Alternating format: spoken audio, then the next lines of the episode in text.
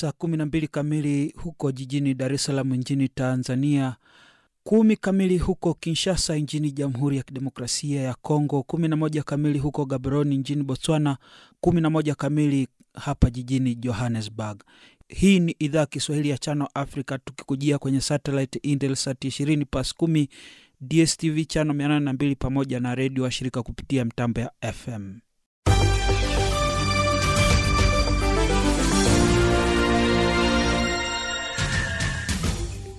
Sura ya Afrika kutoka idhaa ya Kiswahili ya Chano Afrika, taswira ya Afrika. Moja kwa moja basi tunaelekea chumba cha habari ambako tunaungana na mwenzetu Abedi Jean de la Croix kutusomea taarifa ya habari. Karibu Abedi. Ni kushukuru sana mwenzangu Nixon Katembo kwa kuweza kunilaki studio.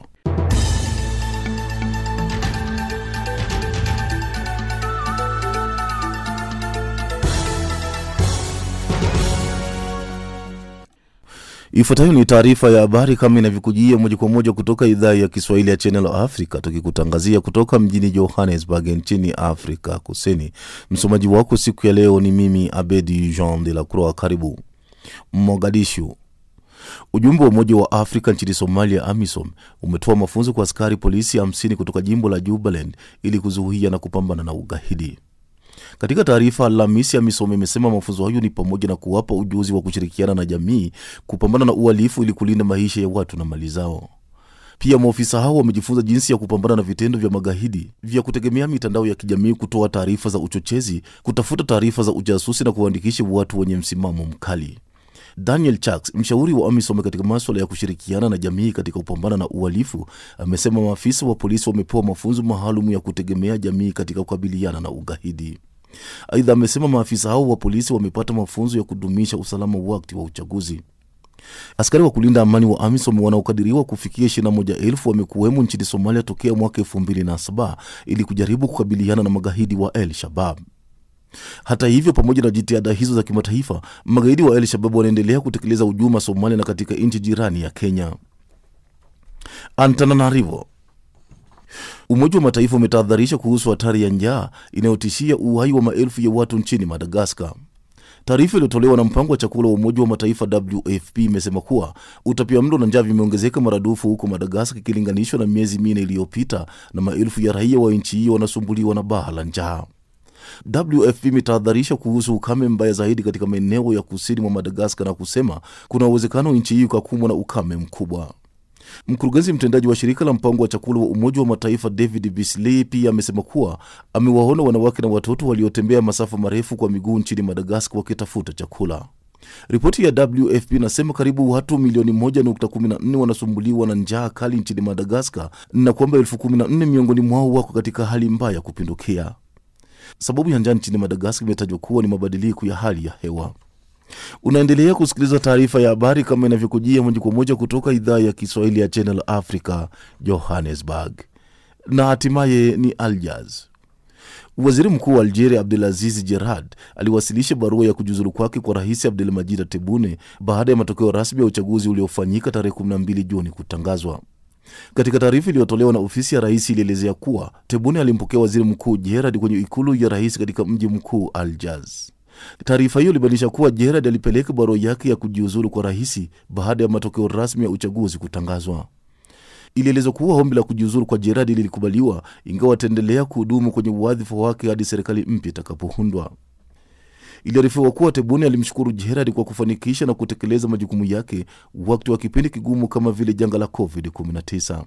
Kulingana na matokeo rasmi ya uchaguzi mkuu uliofanywa Algeria mnamo Juni 12, chama cha ukombozi cha kitaifa FLN kilikuwa chama cha kwanza kikiwa na viti 98 katika bunge lenye viti 407. Na huo ndo mwisho wa taarifa ya habari kama ilivyokujia moja kwa moja kutoka idhaa ya Kiswahili ya Channel Africa, tukikutangazia kutoka mjini Johannesburg nchini Afrika Kusini. Taarifa ambayo iliwasilishwa kwako nami mtangazaji wako Abedi Jean de la Croix, lakini kwa sasa namwachia usukani mtangazaji wa zamu Nixon Katembo kuweza kuendelea na matangazo ya Sura ya Afrika.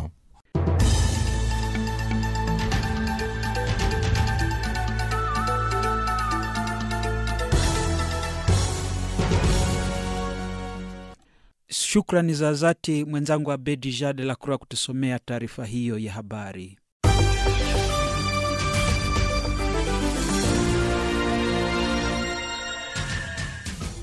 Ni Ijumaa ya mwisho ya mwezi Juni. Ndugu msikilizaji, hujambo na karibu kujiunga nami Nixon Katembo katika makala Sura ya Afrika kutoka idhaa ya Kiswahili ya Chano Africa, tukitangaza moja kwa moja kutoka studio namba moja Auckland Park jijini Johannesburg, Afrika Kusini. Na miongoni mwa yale tuliyokuandalia hii leo ni pamoja na mkutano kati ya Rais Felix Tshisekedi na mwenyeji wake Rais wa Rwanda Paul Kagame kwenye mji wa mpakani wa Gisenyi katika mkoa wa magharibi wa Rwanda wa Rubavu. Na kama ilivyo siku ya leo ya Ijumaa, huwa tunakuletea mjadala maalum ambao leo hii tunaangazia siasa zinazoyoyoma huko nchini Kenya baada ya Rais Uhuru Kenyatta kutangaza kuwa atamteua kiongozi wa upinzani kurithi madaraka yake na hivi basi kumfanya William Ruto kutangaza kuwa atawania kiti cha urais kupitia chama kingine na si chama tawala cha Jubilee. Matangazo yetu yanasikika kwenye runinga ya DSTV audio channel 802 pamoja na redio wa shirika kupitia mtambo ya FM, na pia unaweza kutupata moja kwa moja kwa njia ya mtandao kupitia tovuti yetu ambayo ni www.channelafrica.co.za. Anayekukaribisha katika matangazo haya ni mimi mtangazaji wako Nixon Katembo, nikiwa na fundi wa mtambo leo hii Catherine Maleka. Karibu.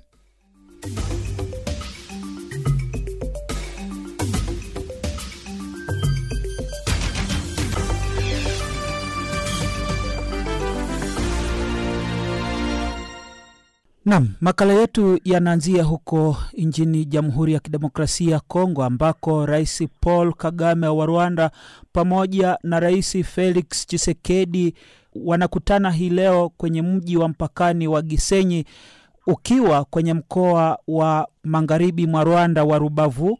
Hii ni katika kuzungumzia masuala kadhaa ikiwemo Jamhuri ya Kidemokrasia ya Kongo kujiunga na Jumuiya ya Afrika Mashariki, usalama mashariki mwa Jamhuri ya Kidemokrasia ya Kongo na masuala ya kimaendeleo na kiuchumi. Moja kwa moja hivi sasa tunaungana na mwandishi wetu Oster Malvika ambaye anahudhuria mkutano huo. Oster Malvika, unatupata kwa njia safi? Ndiyo, Nixon Katembo na kupata kwa njia safi na hali ya hewa ikiwa nzuri kwa sasa. Naam, marais Paul Kagame pamoja na mwenyeji wake Felix Chisekedi wamekutana. Nini madhumuni ya mkutano huu, Oster Malivika? Kwa kweli, Nixon Katembo, hadi sasa wakati unanipigia simu ni kwamba bado wanaendelea kuzungumza, wanakutana Rais Paul Kagame wa Rwanda na Rais Felix Tshisekedi wa Jamhuri ya Kidemokrasia ya Kongo wanakutana katika uh, mji wa Rubavu, yaani wengine wanasema mji wa Gisenyi. Ni mji unaopatikana katika nchi ya Rwanda, na wamefanya hivyo tangu mchana. Ni kwamba wanazungumza, lakini hadi sasa hatu, uh, hatujapata mandiki ya mazungumzo yao, lakini kama vile inavyofahamika ni kwamba kwa muda mrefu Kongo na Rwanda imekuwa ikihitilafiana kuhusiana na masuala ya kiusalama, alafu hayo pamoja na mengine ni kwamba Rwanda na Kongo inajaribu kuweka uhusiano bora kati yake, hasa suala la mipaka pamoja na masuala ya maendeleo, na vile vile ukichukua kwamba sasa hivi Jamhuri ya Kidemokrasia ya Kongo inaingia katika nchi za Afrika Mashariki, yani East Africa.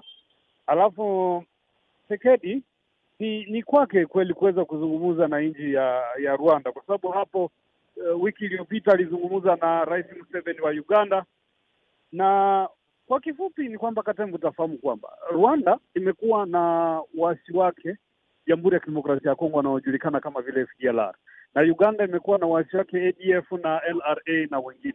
Alafu hapa Chisekedi anajaribu kutafuta njia mbadala ya kuweza kutafuta suluhisho kuhusu hili swala la haya makundi ya nchi za kigeni ambayo yamekuwa kwenye upande wa Jamhuri ya Kidemokrasia ya Kongo ikitoka kutoka nchi ya Uganda, Rwanda na na hata Burundi, lakini bado hawajazungumza lolote, kwa sababu taarifa za sasa zinasema kwamba baada ya Rwanda uh, leo sasa, kesho vile vile Rais Kagame wa Rwanda naye atakuja katika mji wa Goma upande wa Jamhuri ya Kidemokrasia ya Kongo, na hapo ndio wataweza kutamka rasmi ni kitu gani wamezungumzia, lakini leo kwa kweli hawazungumzi chochote, inakuwa tu ni mazungumzo yao binafsi wao wawili. Hebu Malivika, mkutano huu umepokelewa vipi na raia eneo la huko Gisenyi, yaani mkoa wa Rubavu magharibi mwa Rwanda, pamoja na wale wa Jamhuri ya Kidemokrasia ya Kongo ambao wanapakana na wanashirikiana pakubwa na wanachangia biashara na mambo mengine katika kuwasiliana ikiwa eneo hilo la mpakani tu ni kilomita chache ama tuseme mita chache, mtu anaweza akatembelea huko Gisenyi na mtu wa Gisenyi akaenda huko mjini Goma. Ha, kwa kweli kwamba uh, kwanza Gisenyi na Goma ni kama tu ni mji mmoja, isipokuwa tu ni barabara ndio inaigawa miji miwili. Ni vigumu kufahamu huu ni upande wa Rwanda, huu ni upande ni upande wa, wa Jamhuri ya Kidemokrasia ya Kongo. Alafu upande wa Rwanda imekuwa vigumu kupata maoni ya watu kwa sababu huu mkutano unafanyika wakati ambapo kuna suala la COVID 19. Yaani watu wengi hawakuruhusiwa, hata waandishi wa habari wamefupishwa, yani wachache tu ambao kutoka kwenye kule ya rais ndio wameruhusiwa, wa, watano tu kuingia huko. Watu wengi hawakuruhusiwa kutokana na hili swala la COVID kwa sababu uh, wanasema hii ni kuweza kusaidia watu kiafya, lakini upande wa Jamhuri ya Kidemokrasia ya Kongo wanasema kwamba wameona tangu zamani tayari Chisekedi amesogea karibu na nchi ya Rwanda, na Chisekedi mwenyewe alisema kwamba ikiwa anazungumza na nchi ya Rwanda, sio kwamba ni makosa, ni majirani, na jirani wako huwezi kusema kwamba hutazungumza naye, unalazimishwa kukaa naye vizuri. Ndio wanajaribu kuweka mazingira mazuri kati ya Kongo na Rwanda ili haya mafarakanyiko ama uasi unasaidiwa na Rwanda haya mambo yaweze kukoma. Lakini sasa kilichoko ni wananchi wa Kongo wengi wanajiuliza, je, hawataweza kuweka tena mikataba ya kisiri ambayo wananchi hawatafahamu? Huo ndio uhoga ambao watu wengi wame, wamekuwa nao kwamba huenda wanaweza kuweka rais wa Kongo Felix Tshisekedi katika mtego aweze kusaini makubaliano ambayo kuyatekeleza yatakuwa vigumu. Lakini wengine wanasema kwamba ni lazima Kongo kunini jeshi lake kuliko kutegemea jeshi la nchi nyingine, kwa sababu siku zilizopita ni kwamba Rwanda ilisema iko tayari kuja kusaidia uh, serikali ya Kongo kumaliza waasi, kwa sababu Umoja wa Mataifa yaani UN wameonyesha kuwa wameshindwa, alafu wao wakasema kwamba wanazo nguvu na wanaweza kusaidia kumaliza huu uasi unaokuwa sehemu hii. Na Moster Malvika, kumekuwa na taarifa kuwa pia katibu mkuu wa Jumuiya ya Afrika Mashariki Peter Mudhuki yuko pale kwenye mkutano huu wa marais hawa wawili. Nini kinachotarajiwa kwa katibu huyu mkuu wa Jumuiya ya Afrika Mashariki wakati ambapo Jamhuri ya Kidemokrasia ya Kongo inatarajiwa kujiunga na jumuiya hiyo ya Afrika Mashariki? Asante sana Nixon Katembo. Wasikilizaji wetu utafahamu kwamba tayari mkutano mwingine uh, unafanyika ili Kongo iweze kuweka mikataba sahihi ya kuingia katika nchi za Afrika Mashariki. Alafu hapo kesho, uh, katibu mkuu wa nchi za Afrika Mashariki ataweza kuzungumza, je, Kongo imekubaliwa kuanza sasa ama inapewa tena muda wa siku ngapi ili iweze kujiunga moja kwa moja katika nchi za Umoja wa nchi za Afrika Mashariki, yani East Africa. Lakini tatizo kubwa, wananchi wakisema kwamba Kongo itakuwa imefanya makosa kwa sababu wananchi wa Kongo hawajatoa vitambulisho kamili, hawajaidadishwa. Na je, ikaingia kwenye East Africa kwa sasa, yaani kutakuwa tatizo. Wananchi wote wa Rwanda, Burundi, wote wata, watakuwa kama watakuja kuchukua vitambulisho Kongo ili wao Wakongomani. Alafu hii ni changamoto ambayo bado ipo na tunasubiri mikakati gani Kongo itachukua eh, kabla ipeleke wananchi wake kwenye nchi ya Afrika Mashariki hapo kesho. Naam, bila shaka huyo ni mwandishi wetu Oster Malvika ambaye yuko kwenye ukumbi ambako wanakutana marais Felix Tshisekedi wa Jamhuri ya Kidemokrasia ya Kongo na Rais Paul Kagame wa Rwanda, eneo la mpakani la Gisenyi katika mkoa wa magharibi mwa Rwanda wa Rubavu, na tutaendelea kukujuza zaidi yatakayojiri katika mikutano hiyo miwili ambao mkutano mwingine unatarajiwa kufanyika hapo kesho. Oster Malivika, tunakushukuru sana kuweza kujiunga nasi moja kwa moja ukiwa hapo uh, Gisenyi. Asante sana Nixon katem Msikilizaji, karibu kwa mara nyingine tena kujiunga na idhaa ya Kiswahili ya Chano Afrika, tukitangaza kutoka Johannesburg, Afrika Kusini, na makala ni Sura ya Afrika na kama ilivyo ada, siku ya leo huwa tunamulika masuala yaliyojiri ndani ya wiki, yaliyosisimua na kuacha maswali mengi na kuhitaji maelezo zaidi kutoka kwa wasikilizaji wetu. Leo hii tunaliangazia suala la siasa za Kenya ambako wiki hii ilishuhudia naibu wa rais William Ruto kutangaza kuwa atawania uchaguzi wa urais kupitia chama cha UDA ambacho ni chama kiliundwa hivi karibuni na ni chama ambacho yeye ameamua kukitumia. Hii ni baada ya Rais Uhuru Kenyatta kutangaza kuwa atamuunga mkono mgombea kutoka chama cha upinzani, na wengi wadadisi wa masuala ya kisiasa wanahisi kuwa huyu atakuwa si mwengine lakini Raila Odinga, waziri mkuu wa zamani wa nchi hiyo. Miungano ya kisiasa si jambo geni kwa Kenya wakati ambapo uchaguzi unapokaribia, na swala hili limejitokeza tangu miaka tisini kuelekea uchaguzi pia wa mwaka elfu mbili na mbili uliomleta rais wa zamani Mwai Kibaki madarakani na ukamng'oa madarakani aliyekuwa rais wakati ule Daniel Toroitich arap Moi. Mwaka wa elfu mbili kumi na tatu pia Kenya ilishuhudia aina ya muungano wa vyama vya kisiasa ambako rais wa sasa Uhuru Kenyatta aliunda muungano unaojulikana sasa hivi kama Jubilee ambao ulikutanisha chama cha URP ambacho kilikuwa chini ya William Ruto na kile cha TNA ambacho kilikuwa chini ya Rais Uhuru Kenyatta wa sasa. Pia upande wa upinzani kulikuja muungano wa CORD ambao ulikuwa unaongozwa na Raila Odinga. Baadaye muungano huo ukavunjika na tukashuhudia kuundwa kwa NASA mwaka elfu mbili kumi na saba ambao ulimenyana kisiasa na chama cha Jubilee ambacho kinaongozwa na Rais Uhuru Kenyatta pamoja na naibu wake William Ruto. Sasa hivi kuna mabadiliko ya kisiasa nchini Kenya. Na je, hii inaashiria nini kwa siasa za Kenya kuendelea mbele? Kuyazungumzia hayo basi, nimewaalika wachambuzi wa masuala ya kisiasa hapa jijini Johannesburg. Tunaye mkufunzi wa chuo kikuu cha VETS ambaye anaelewa siasa za Kenya na anatoka huko Kenya, Daktari Magi Monyani. Daktari Magi Monyani, unatupata kwa njia safi? Ndiyo, ninawapata na asante.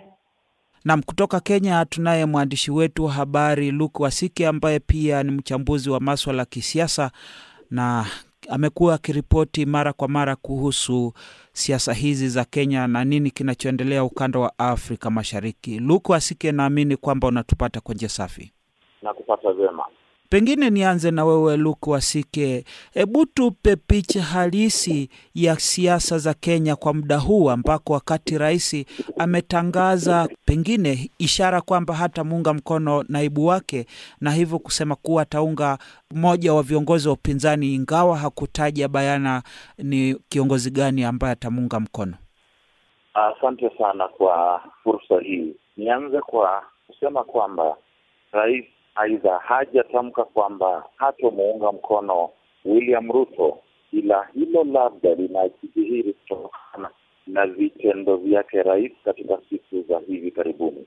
Ni maajuzi tu akiutujia ujumbe wa kutoka maeneo ya mashariki, hususan ukanda wa Ukambani, ambapo rais alimhimiza Kalonzo Musyoka ambaye ndiye aliuongoza ujumbe huo kwamba itakuwa vema endapo uliokuwa muungano wa NASA au muungano wa upinzani NASA uliomjia Raila Odinga, Kalonzo Musyoka, Moses Wetangula na Musalia Mudavadi na vilevile aliyekuwa gavana wa Bomet Isaac Ruto wakiibuka na mgombea mmoja wa hiyo bila shaka ni jambo ambalo lilimwacha naibu wa rais katika hali ambayo ni ya upeke, asiwe na yule ambaye angeweza kumuunga mkono. Na hili tamko la mheshimiwa rais limetokea wakati ambapo uhusiano baina yake na naibu wake haujakuwa mzuri sana, baada tu rais alipoingia kwenye ushirikiano na kiongozi wa upinzani Raila Odinga kwa zile salamu za heri maarufu kama handshake. Ni jambo ambalo naweza kusema matatizo ya William Ruto na kinara wa chama chake cha Jubilii au Rais Uhuru Kenyatta yalianza kuharibika pale. Utagundua kwamba naibu wa rais amekuwa na kipindi kigumu. Unafika wakati ambapo hata hangeweza kuhudhuria hafla muhimu za kitaifa au mikutano ya baraza la mawaziri kwenye Ikulu, na majukumu yake hapo baadaye yakaja kuondolewa na kukabidhiwa waziri mwenye ushawishi mkubwa, waziri wa maswala ya ndani, Mheshimiwa Fred Matiang'i. Ni jambo ambalo limekuwepo kwa minong'ono, japo wawili hawa hawajalumbana hadharani, japo upo wakati ambapo rais mwenyewe alimtaka naibu wake kuondoka serikalini endapo angeendelea kupinga sera za serikali. Kwa upande mwingine, ule wa upinzani ni kwamba vilevile hatuna utulivu, japo rais amewataka kuungana. Huenda hili likawa ni jambo gumu kwa kuzingatia mtazamo wa Musalia Mudavadi ambaye majuzi ya kizuru eneo la Pwani ametangaza bayana kwamba muungano wa NASA ulikwisha sambaratika kwa kukosekana uaminifu, na hapo akamtaja kiongozi wa chama cha ODM Raila Odinga ambaye ndiye aliyekuwa mgombea wa urais eh, kwenye uchaguzi wa mwaka elfu mbili kumi na tatu na kumi na saba kwamba ni mtu anayejitakia aliye na ubinafsi na ambaye hawezi kutegemewa. Kwa nini labda Musalia Mudavadi alisema hivyo? Ni kwa sababu muungano wa NASA walikuwepo na makubaliano kwamba endapo wangeitoa serikali, Raila Odinga angetawala tu kwa kipindi cha miaka mitano au muhula mmoja, kisha ampishe Kalonzo Musyoka, jambo ambalo halijatekelezwa kufikia sasa, na hawa vigogo wanahisi kwamba huenda Raila Odinga anawatumikia tu katika kuwafikia malengo yake, na lawama zaidi ni kwamba hata Raila Odinga alipokwenda kufanya handshake au kufanya ule uwiano na Rais Kenyatta hakuwahusisha, alikwenda tu yeye na wao wakawa wameshtukiza, na vile vile wanamtaja kuwa anawakejeli kwamba hawana ufuasi wa kitaifa.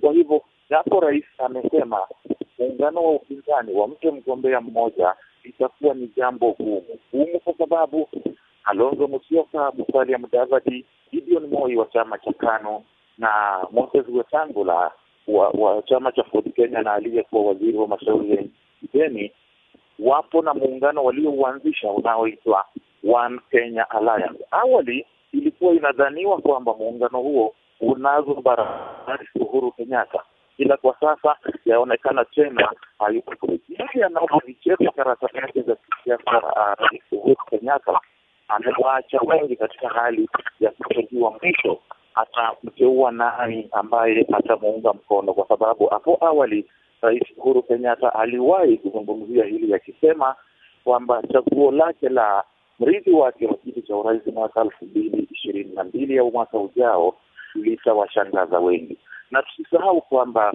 mwaka elfu mbili kumi na tatu chama cha TNA kilichokuwa chake Uhuru Kenyatta na United Party kilichokuwa chake William Ruto vilikuja pamoja na kubuni muungano kwa maelewano kwamba Rais Kenyatta ataongoza kwa kipindi cha mihula miwili ya miaka mitano kila muhula, kisha amuunge mkono William Ruto ili naye aweze kutawala kwa mihula miwili ya miaka mitano mitano. Japo sasa mambo yanavyoonekana sasa, hayo yote yamesambaratika na William Ruto anaanza kujipanga kivyake. Tayari amejihusisha na chama cha United Democratic Alliance UDA, na tayari anaanza kupata ufuasi na uungwaji mkono kote nchini kupitia vuguvugu lake la Hustler Nation. Ni vuguvugu ambalo kidogo linaitikisa nchi, ambalo linawalete pamoja watu wenye kipato cha chini au maskini kudai haki yao serikalini, na anakuja na mfumo ambao unaitwa bottom up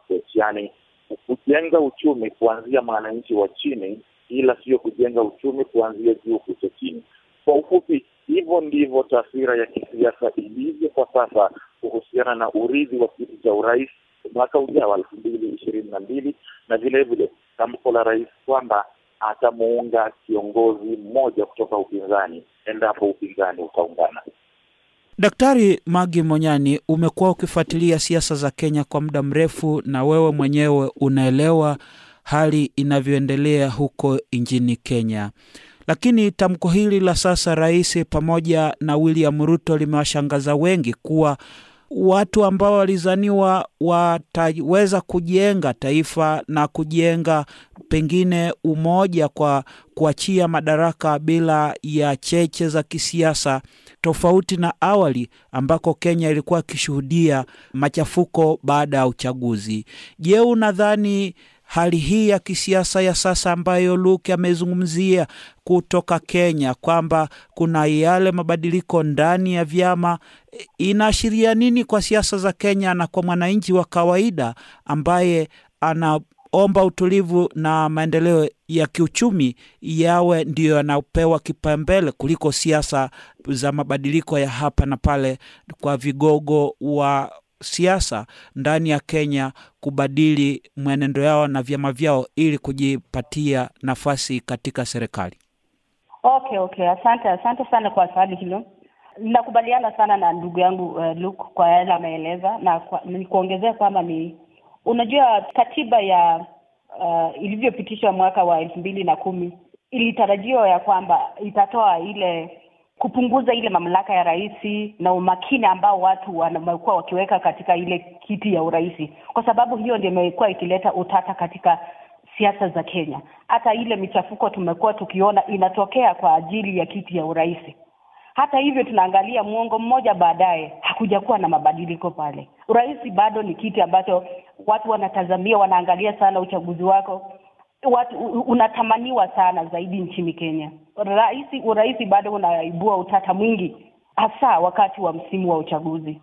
Na sasa ndio tumekuwa na hiyo simulizi ikakuja ambayo imekithiri katika siasa za Kenya, ile inaitwa fulani tosha, fulani tosha. Tukianzia pale mwaka wa 2002 tunaona eh, wakisema eh, Raila akisema Kibaki tosha. Sasa ilipofika mwaka wa elfu mbili na saba kulikuwa na matarajio kwamba Kibaki atasema Raila tosha. Ni kama tuna wanarudishiana vi, vi, vitu. Huyu ana, ana hao vigogo wa siasa ni kama wanatoa kiti kwa upande mwingine, wanarudisha upande mwingine. Na pia vile ulifika mwaka wa elfu mbili na kumi na tatu ilitarajiwa hivyo kwamba Kibaki atasema Raila tosha. Vile hakusema hivyo, ndio tukaona mizozo ilivyotokea.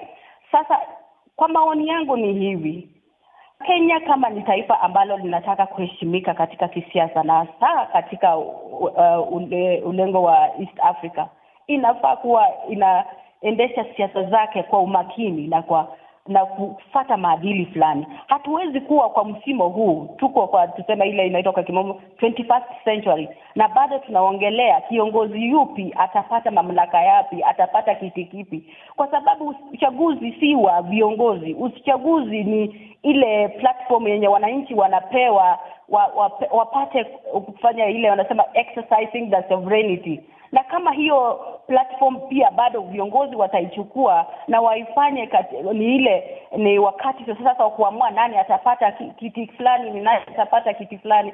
Sasa hapo ndio nchi kama Kenya ambayo inaheshimika inaanza kupoteza uh, mwelekeo. kuashiria tu mambo ya Ruto, ninaona kwamba uchungu wa Ruto unatokea kwamba mwaka wa 2013 alitoka katika ile kampu ya Raila, kama tutakumbuka vizuri alikuwa upande wa Raila, lakini baadaye ni mtu anaelewa kisiasa kiasi, na kwa sababu alitaka kupata ile cheo ya deputy president akatoka kule kwa, kwa Raila akaingia kwa kampu ya Uhuru. Na sasa matarajio yake ni kwamba sasa huu ni mwaka wa 2022 huu uchaguzi unaokuja, matarajio yake ilikuwa kwamba Uhuru atarudisha mkono. Unaona ile hiyo simulizi ya fulani tosha na sasa kama Ruth, uh, Uhuru mwenyewe ataanza kusema basi ata ataunga mwingine mkono, ninaona kama Ruto sasa ameamua ataenda kivyake, na hilo si jambo mgeni. Kuongezea kwamba ya pili ni kwamba Ruto amekuwa yule kiongozi amejitambulisha kama self made, na ndio akaanza ile vuguvugu ya Hustler Nation. Anataka sana kujitambulisha na mwananchi wa kawaida amekuwa akisema sana, hata ukifuatilia speeches zake utaona kwamba anasema yeye amekuwa self made, alianzia kule chini, amekomaa kidogo kidogo, hajakuwa na wale godfathers. Na sasa kuunda hiki chama cha ameunda juzi ni kujaribu tu kuonyesha kwamba ingawa hajapewa ile fulani tosha, ni kwamba akipata huu uh, hicho akipata hicho kiti cha urais itakuwa inaashiria kwamba mtu anaweza toka kule chini na afike kule juu apate kiti cha urais bila kupewa ile fulani tosha na kiongozi mwingine wa siasa. Hapo ndio ninaona hivyo. Hayo ndio maoni yangu. Luku Wasike, hali hii ya fulani tosha kama anavyozungumzia Daktari Magi Monyani imekuwa ikitarajiwa nchini Kenya, lakini wengi wa wadadisi wa masuala ya kisiasa wanasema kwamba hii ni kwa misingi ya kikabila na huenda pengine wanaangalia ni nani ama familia gani ambazo zimetawala siasa za Kenya. Unadhani safari hii kuna mabadiliko yoyote ambayo yataweka mahitaji ya mwananchi wa kawaida mbele, kama anavyozungumzia uh, William Ruto kwamba chama chake kinazungumzia uh, masuala ya wananchi wa kawaida kama ulivyosema hapo awali? Naam, asante sana. Ilivyo ni kwamba hizi siasa za kuidhinishwa, siasa za endorsement au alivyo cha Uhuru Kenyatta mwaka elfu mbili na mbili, rais mstaafu Daniel Moi kwamba ndiye mgombea wa chama cha KANU. Hilo lilikuwa ni chaguo lake yeye Moi, japo halikukuwa ni chaguo la Wakenya. Mwaka huo huo elfu mbili na mbili katika bustani ya Uhuru Park, Raila Odinga akasema Kibaki tosha, na Kibaki akaja kuwa ameibuka uh, mshindi katika kinyang'anyiro kile cha urais. Uh, natumai hizi siasa za tosha utaziangalia zinazunguka kwa wale wanaitwa au watu ambao wamezaliwa katika mazingira ya uongozi. Kwa mfano, Raila Odinga ni mtoto wa aliyekuwa makamu wa rais wa kwanza wa taifa hili Jaramogi Oginga Odinga, sawa na Gideon Moi ambaye ni mwanawe aliyekuwa rais Moi. Uhuru Kenyatta ni mwanawe rais wa kwanza wa taifa hili, ila pale ambapo tunafikia ni kwamba mwananchi wa kawaida amechoshwa na hulka hii ambapo anachaguliwa viongozi na watu ambao labda hawajui. Na hii kwa kweli ni jambo ambalo kwa kiwango fulani linasukumwa na vigogo wa kikabila, kwamba endapo Rais Kenyatta atatoa tamko na jamii nzima ya Mlima Kenya anakotoka watamuunga mkono pasi na kuuliza swali lolote. Kwa siasa za Kenya zinavyojitokeza kwa wakati huu, yaelekea bayana kwamba huenda huu usemi wa hawa vigogo wa makabila au mibado kutoka jamii fulani huenda sasa inakosa maana, na ninatoa mfano wa jamii ya Mlima Kenya anakotoka Uhuru Kenyatta, ambayo kwa wakati huu uasi unashuhudiwa katika uh, jamii ya Kikuyu, na awali ingedhaniwa kwamba rais akiwa mamlakani chama chake kingeshinda kwa urahisi, angepata uungwaji mkono bila tatizo. Lakini angalia juzi kwenye uchaguzi mdogo katika eneo bunge la Juja, eneo bunge la Juja lipo katika kaunti ya Kiambu, ambayo ndiyo kaunti ya nyumbani anakotoka rais Kenyatta.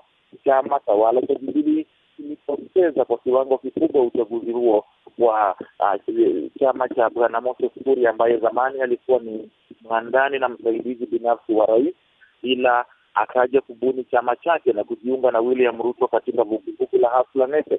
Wananchi wanahisi kwamba haya maswala ya teuliwa viongozi kwao inawafanya kuumia hata zaidi, kwa sababu wanaoteuliwa wanalinda hadhi ya jamii zao na majina ya familia zao, na ndiyo maana anakuja William Ruto, mtu ambaye hakuteuliwa. Maanake William Ruto alijiunga katika siasa mwaka elfu mbili sitini eh, na saba akagombea kiti cha bunge cha Eldoret Kaskazini na akambwaga aliyekuwa waziri eh, Ruben Chesire akiwa kijana mdogo tu, na wakati huo aligombea uteuzi wa chama cha KANU na akaibuka mshindi. Ndiyo rais Moi wakati huo akamleta karibu na kumfanya katibu mtendaji wa chama cha KANU. William Ruto amepanda ngazi kutoka muuzaji kuku ama yule mchuuzi tu wa kawaida kando kando ya barabara, na anapozungumzia Hustler Nation haswa ni tamko linalomaanisha watu wanaojituma, wanaovuta mikokoteni, watu wanaochuuza maembe na njugu, akina mama wanaouza mboga. Ni vuguvugu ambalo naweza kusema limeitikisa nchi kwa wakati huu na kila mahala unapokwenda, maanake suala la ukosefu wa kazi, suala la kutoajiriwa, suala la uh, ukosefu wa nafasi za kujikimu kwa vijana wengi na hata watu wazima limechangia umaarufu wa William Ruto, na alipoanza kuhangaishwa serikalini, wengi wa wale sympathizers wake au wale wanaomwona kwa mkombozi wao waliona kama ni fursa ya wale ambao ni dynasties au viongozi vidogo, wale ambao lazima wawe katika kila serikali, lazima wawe katika kila utawala, wanalenga kumgandamiza mwananchi wa kawaida. Na William Ruto kupata umaarufu alionao kwa wakati huu, ameutafuta kupitia maswala mawili tu: kujihusisha na mwananchi wa kawaida kujifunza kutokana na hawa vigogo, maanake amewahi fanya kazi na Raila Odinga, Uhuru Kenyatta na vilevile amefanya kazi na rais mstaafu Moi. Akaja akajitangaza mbele ya umma kama mpenda dini na mchamungu, suala ambalo limemweka karibu sana na viongozi wa Kikristo na makanisa. Jambo hili kwa kulitathmini kwa karibu ni kwamba uh, William Ruto ni mkarimu, jambo ambalo linamweka karibu sana na wananchi wanapokuwa na hoja na michango, anaalikwa yeye na anakuwa ni mwepesi wa kutoa ikilinganishwa na wenzake ambao kidogo maswala ya michango hawana. Kenya tunapoelekea kwa sasa, wananchi wanajitokeza kukataa kusukumiziwa viongozi juu yao, na tayari wamefanya hilo kwenye chaguzi ndogo ambazo zimepita. Angalia, amekibuni chama cha Jubilee William Ruto pamoja na vigogo wengine waliovunjilia mbali vyama vyao, na chama hiki kilidhaniwa kwamba ndicho chama cha kwanza kikuu eh, kusini mwa jangwa la Sahara baada ya ANC ya Afrika Kusini na CCM ya Tanzania, lakini muda mfupi tu baada ya labda ya rais kutimiza malengo yake, imejitokeza kwamba sasa ameshatimiza malengo yake, na chama cha Jubilee tunaweza kusema kwamba kimesambaratika kwa wakati huu. Ninachosema kwa hivyo ni kwamba anavyojiandaa William Ruto kwa kinyang'anyiro hiki cha urais, tayari ana chama chake, tayari ana uungwaji mkono maeneo yote ya nchi. Itakuwa vigumu kidogo uh, kusitisha azma yake hii labda kwa kumpaka tope kwa njia yoyote ile, maanake kila mwanasiasa anayesimama kwa wakati huu anamchukulia William Ruto kuwa ndiye mpinzani wake. Hatufahamu kwamba William Ruto hayupo afisini, aliye afisini ni Rais Uhuru Kenyatta, lakini jinsi anavyopanga maswala yake ya kisiasa imewaacha wapinzani wake wakiwa hoi, na hata hapo jana wakizungumza kwenye hafla ya mwanasiasa marehemu Jafoyo Midio viongozi wengi wa upinzani wamewarai vigogo wao kurudi pamoja. Endapo hawatafanya hivyo, wanahisi kwamba William Ruto ataibuka na ushindi. Na hili suala la Hustler Nation ama vuguvugu la Hustler Nation ni suala ambalo baada ya Ruto kutengwa kidogo na rais eh, rais alipotoa tamko kwamba naibu wake amemkimbia na ameanza kutangatanga basi waliokuwa wanamwandama Ruto ama wanafungamana naye wakajiita mrengo wa tangatanga katika Jubilii. Huu mrengo wa tangatanga katika ile kutangatanga nchini na kuzunguka, wataja kuanza kujihusisha na wale watu wa kawaida. Amechangia vifaa vya kazi kama vile matoroli, mikokoteni, eh, mashine za kusaga matunda, mashine za kushona nguo. Hivi eh, ni vitu ambavyo mwananchi wa kawaida ambaye labda hana masomo au hana nini anaweza kufanya, na ndiyo maana inampa uh, uzito William Ruto, japo labda huenda yeye si chaguo la rais, huenda akawa ni chaguo la wananchi kutokana na jinsi alivyowasilisha sera yake mbele ya umma. Endapo labda rais ataibuka leo na aseme Raila Odinga tosha, Musalia Mudavadi tosha, huenda hilo labda lisikubalike machoni pa wananchi kutokana na hali ya uchumi ilivyo nchini, ambapo uchumi umerudi chini, nchi imekuwa ikikopa zaidi. Lakini William Ruto anauza sera kwamba yeye anataka mwananchi wa chini apate pesa ili nchi ijitegemee na isitegemee misaada kutoka mataifa ya nje ama wahisani kutoka Benki ya Dunia na Umoja wa Ulaya. Unaendelea kusikiliza idhaa ya Kiswahili ya Chano Afrika, tukitangaza kutoka Johannesburg, Afrika Kusini, na makala ni Sura ya Afrika, na kwenye meza mduara tunaliangazia swala la mabadiliko ya kisiasa huko nchini Kenya, ambako rais ametangaza kuwa atamteua ama muunga mkono mgombea uh, kutoka chama cha upinzani swala ambalo linaonekana kuwa kero kwa naibu wake ambaye pia yeye ametangaza kuwa atawania uh, uraisi kwa tiketi ya chama chingine tofauti na chama tawala cha sasa cha Jubilee. Daktari Magi Monyani, mabadiliko haya ya kisiasa yanaashiria nini kwa utulivu wa jamii huko nchini Kenya pamoja na ustawi wa kisiasa ambako madaraka ya hayaleti cheche na mvurugu eh, ndani ya jamii tofauti na miaka ya nyuma inavyoonekana huko Kenya kwamba kila baada ya uchaguzi kuna machafuko ya kijamii? Asante sana kwa swali hilo. Kabla sijajibu hilo swali, ningeweza kusema kitu moja kuhusu um, Ruto. Uh, kwa maoni yangu hili eh, vuguvugu la um, Hustler Nation ambayo ameanzisha, ukiangalia kwa makini, hii ni kazi ya county government. Ni vile tu amerepackage hiyo mission, inaonekana ni kwamba ni kitu mpya sana. Kitu ambacho serikali hii kufanya ni kwamba kuelimisha wananchi wa kule mashinani waelewe county governments ziliundwa kwa sababu gani, kwa sababu haya mambo yenye Ruto anasema ni yale ambayo county governments inafaa kufanya, lakini kitu ambacho kimefanya apate ule kuwa maarufu zaidi ni kwamba pia serikali kuu imekosa kupea eh, serikali ya county pesa. Sasa imeanza kuonekana kwamba hata serikali za kaunti hazisaidii watu wa mashinani, na hivyo ndio imepea ile nguvu yule Ruto kusema kwamba yeye pia ako na ile hii model mpya ambayo si mpya, ni kwamba amerepackage ile mission ya county government. Na kujibu swali lako ni kusema hivi. Uh, vile mwenzangu Luku amesema, Wakenya wamechoka, na ninafurahi kwamba Wakenya wameanza kuona. Wameanza kuona mwangaza kwamba kuna viongozi ambao wanawachezea hata hiyo imeanza kuonekana wakati wa BBI. Tuliona kwamba Wakenya wengi waliona hii BBI si jambo la muhimu kwa wakati huu. Watu wanateseka, hawana kazi, hawana hakuna hospitali za kutosha, na bado tunaambiwa tu, watu, watu waende referendum.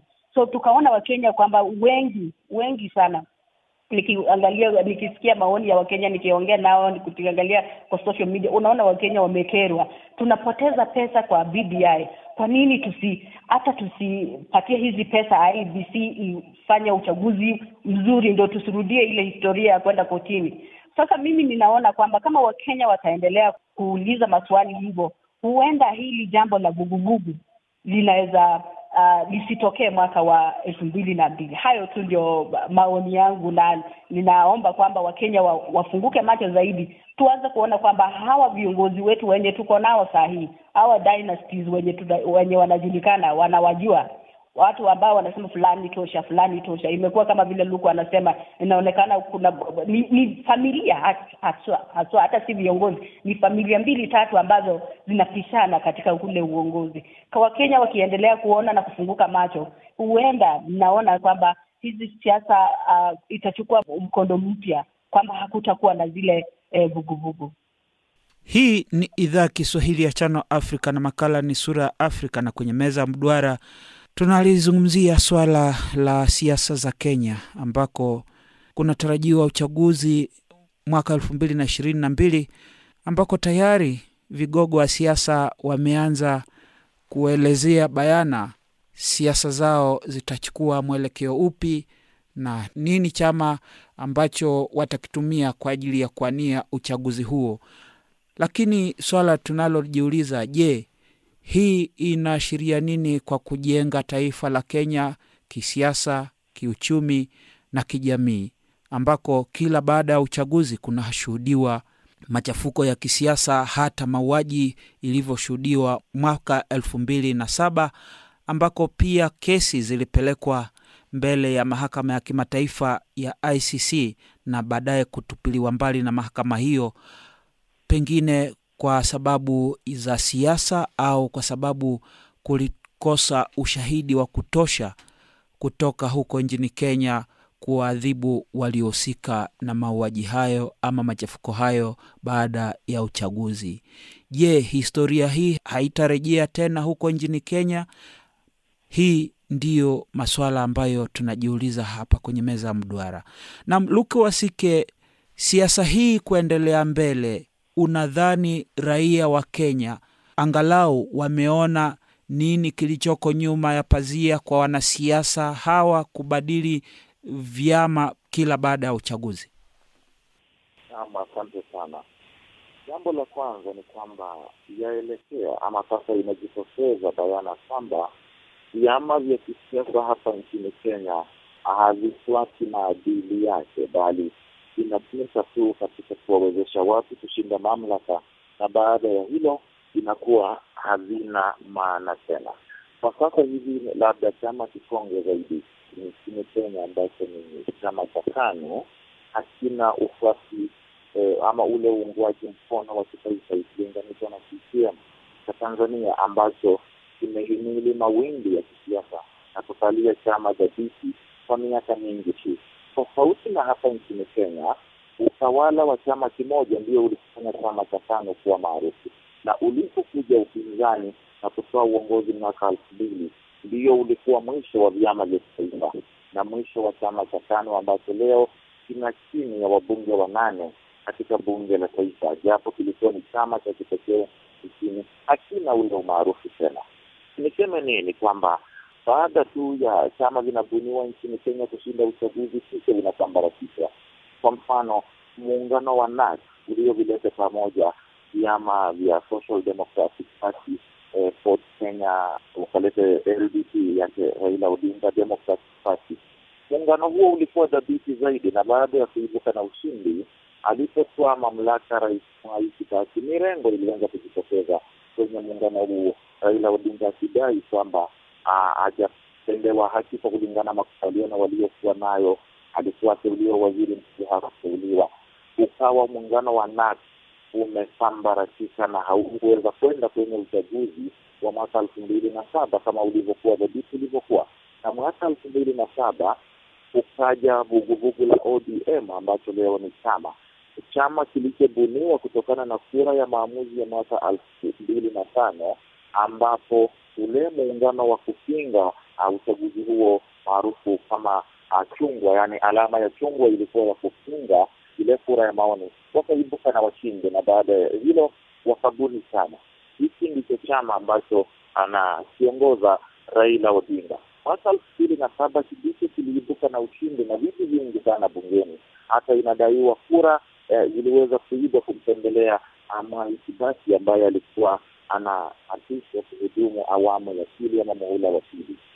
Chama hiki ambacho kilitoa ngurumo za haja mwaka elfu mbili na saba kikiwa na wabunge mia moja na tatu kwenye bunge la taifa, leo hivi ina wabunge chini ya sitini na tatu, jambo ambalo itakuashiria kwamba labda wengi wa wale waliokuwa wafuasi katika chama hiki waliondoka wakabuni vyama vyao, kama vile alikuwepo Musalia Mudavadi katika ODM, akatoka akawania urais UDA.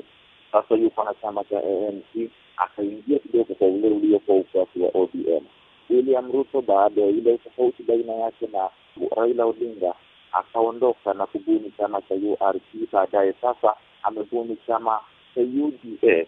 Hivi kudumu kwa miungano ya kitaifa inasambaratisha na mahitaji binafsi ya viongozi ambao wote malengo yao ni moja, wanalenga urais na hakuna aliye tayari kumwachia mwingine. Na mbali na hilo, kinachosababisha kusambaratisha kwa vyama ni demokrasia katika vyama hivi na maelewano. Kwa mfano, uh, mfano mzuri ni kwamba walipovunja vyama vyao CNA na URP, Rais Kenyatta na naibu wake William Ruto, makubaliano yalikuwepo kwamba Rais Kenyatta atamuunga mkono naibu wake, na baada ya bwana William Ruto kuona dalili hazipo na wafuasi wake wameendelea kung'olewa kutoka chama cha Jubilii, akaona basi anaambiwa aondoke, japo tamko halijatolewa, akaanza kujipanga na kutengeneza chama chake. Na kwa uwerevu wake kidogo, William Ruto aliona labda kwamba akiidhinishwa na uh, Rais Kenyatta kuwa anamuunga mkono aweze kuwania urais, ataonekana ni kama mradi wa Rais Kenyatta. Ikumbuke kwamba mradi wa Rais Moi elfu mbili na mbili ambaye alikuwa ni Bwana Uhuru Kenyatta ulishindwa vibaya na Rais Kibaki. Hivyo basi, katika kuwepa kujitoa katika hali hiyo, akaanza kujihusisha na wananchi na hii Hustler Nation. Jambo lingine vilevile ni kutoheshimiwa kwa mikataba ya maelewano. Kwa mfano, Raila Odinga alisalitiwa na Mwai Kibaki licha ya kwamba Mwai Kibaki alikuwa hospitalini wakati Raila Odinga akiongoza kampeni zake za kushinda urais, lakini ulipofika wakati wa elfu mbili na saba kurejesha ule mkono, Mwai Kibaki akachagua kuwa pameunga mkono Uhuru Kenyatta ambaye alikuwa ni kiongozi wa upinzani. Jambo hilo ni chimbuko la matatizo ya kisiasa nchini Kenya, hata katika upinzani. Kwa wakati huu upo ule ushirikiano baina ya Rais Uhuru Kenyatta na kiongozi wa upinzani Raila Odinga maarufu kama handshake, na wengi huenda wanadhania kwamba Rais Kenyatta atamuunga mkono Raila Odinga kuwania urais, japo isije kutokea kama jambo la ajabu kwamba rais ameteua mtu ambaye ni tofauti zaidi na Raila Odinga na pia eh, ule ushirikiano wao uje kusambaratika.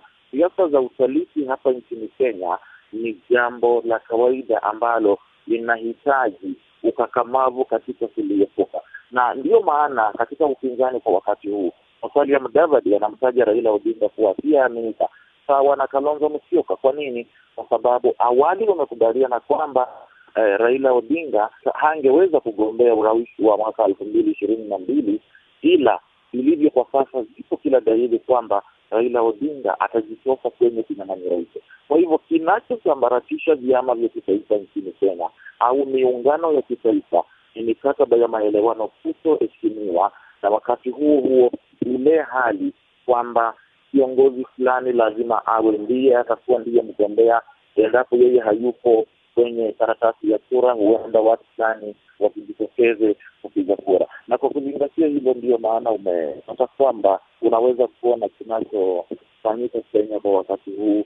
Wanasiasa wengi kwa sasa wanaanza kuhamia hiki uh, chama alichokibuni William Ruto. Wapo walio na vyama vyao binafsi kama vile gavana Mange wa Iria, bwana Moses Kuria aliyekuwa waziri wa kilimo Mwangi Kiunjuri, na inatarajiwa kwamba UDA ya William Ruto na vyama vingine wataubuni muungano ambao utahusisha vuguvugu la Hustler Nation katika kunyang'ania uongozi wa taifa hili, na huu utakuwa ni muungano ambao ni muungano ambao hauhusishi na uh, wale wakongwe wa, siasa. Ni muungano ambao unajikaza kwa ulioiganishwa na huu muungano, kwa mfano wa One Kenya Alliance unaomhusisha Gideon Moi, uh, Musalia Mudavadi na Moses Wetangula.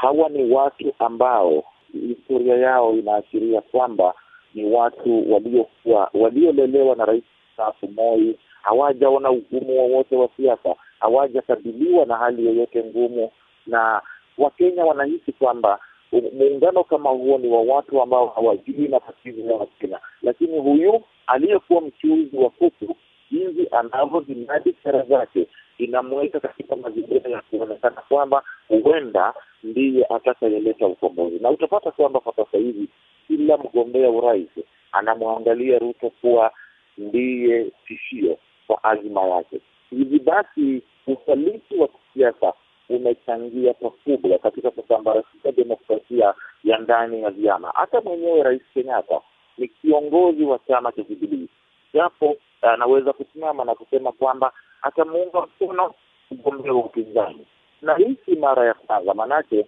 mwaka elfu mbili na sita baada ya yeye yeye Uhuru Kenyatta kushindwa na Mwai Kibaki uchaguzi wa mwaka elfu mbili na mbili alijitokeza na kuingia katika vitabu vya historia kama kiongozi wa kwanza wa upinzani duniani kukataa ama kukosa kuwania urais na kumuunga mkono rais aliye mamlakani. Akamuunga mkono Mwai Kibaki na baadaye akateuliwa waziri wa fedha na naibu waziri mkuu baada ya yale eh, makubaliano aliyoongoza Kofi Annan. Kwa hivyo demokrasia ya vyama nchini Kenya ni tofauti kabisa kwa kulinganishwa na vyama kama vile nchini Tanzania na Afrika Kusini. Hapa watu wanalenga mahitaji yao binafsi na si mahitaji ya kivyama. Daktari Margaret Monyani, tumalizie na wewe, na swali linakuja namna hii. Mhm. Je, huu usaliti ambao ameutaja mwenzetu Luke Wasiki akiwa huko jijini Nairobi unaashiria nini kwa siasa za Kenya kuendelea mbele, maana ya kukuza demokrasia katika taifa hilo la ukanda wa Afrika Mashariki? Asante sana kwa hilo swali.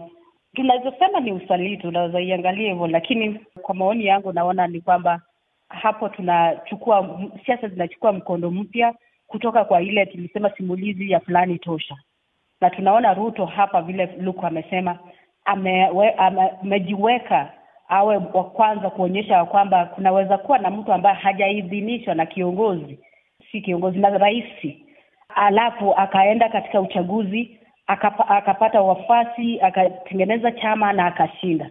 Kwa hivyo hili ni jambo ambalo linafaa kukubaliwa, kulisherekewa, tutoke katika zile simulizi za fulani tosha ambazo zimekuwa zikifanya hata Kenya e, nchi ambayo inaheshimika sana inaonekana inafanya siasa za mzaha.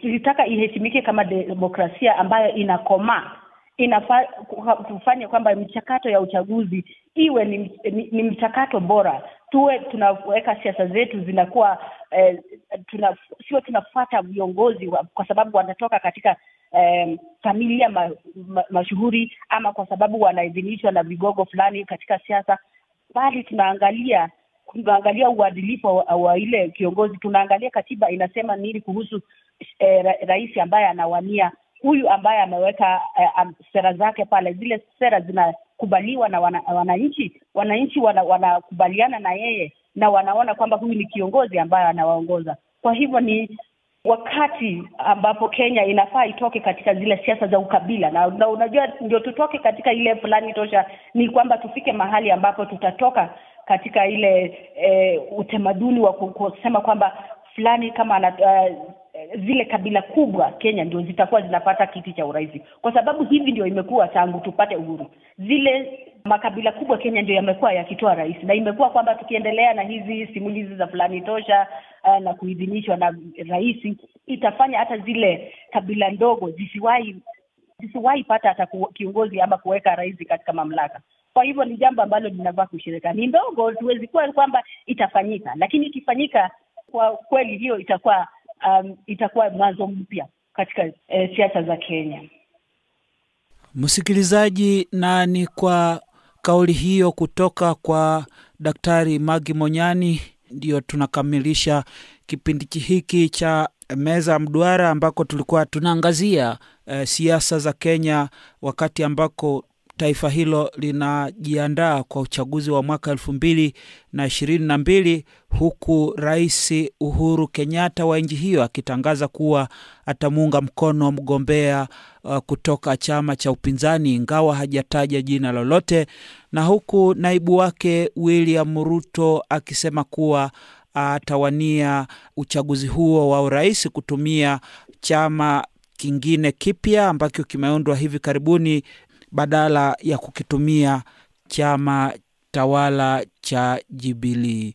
Na washukuru sana washiriki kwenye mjadala huu, mwandishi wetu ambaye pia ni mchambuzi wa maswala ya kisiasa ya Afrika Mashariki Luke Wasike, na hapa jijini Johannesburg tulikuwa naye Daktari Margaret Monyani ambaye ni mkufunzi wa masuala ya kidiplomasia na siasa za kimataifa kwenye chuo kikuu cha Witwatersrand hapa jijini Johannesburg ambacho kinajulikana kwa jina maarufu Wits. Hapa studio mlikuwa nami mtangazaji wenu Nixon Katembo, nikiwashukuru sana kuweza kufata mjadala huu.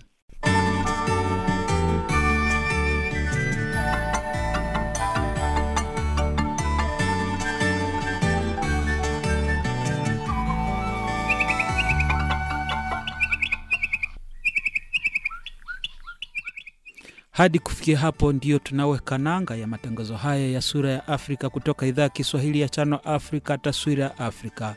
Nashukuru mwenzangu Abedi Jade la Croa pamoja na mwandishi wetu Oster Malvika aliyejiunga nasi moja kwa moja kutoka huko Goma, mashariki mwa Jamhuri ya Kidemokrasia ya Kongo, bila kuwasahau washiriki kwenye mjadala huu, Daktari Margaret Monyani pamoja na mwandishi wetu Luke Wasike akiwa jijini Nairobi nchini Kenya. Matangazo haya hayangeweza kuenda hewani bila ya ufanisi wa fundi mitambo na ueledi wake Catherine Maleka ambaye aliwezesha sauti zetu kuruka hewani bila mushkil. Mbele ya kibuyu mlikuwa nami mtangazaji wenu Nixon Katembo nikiwageni na kuwatakia wikendi njema. Kwaherini.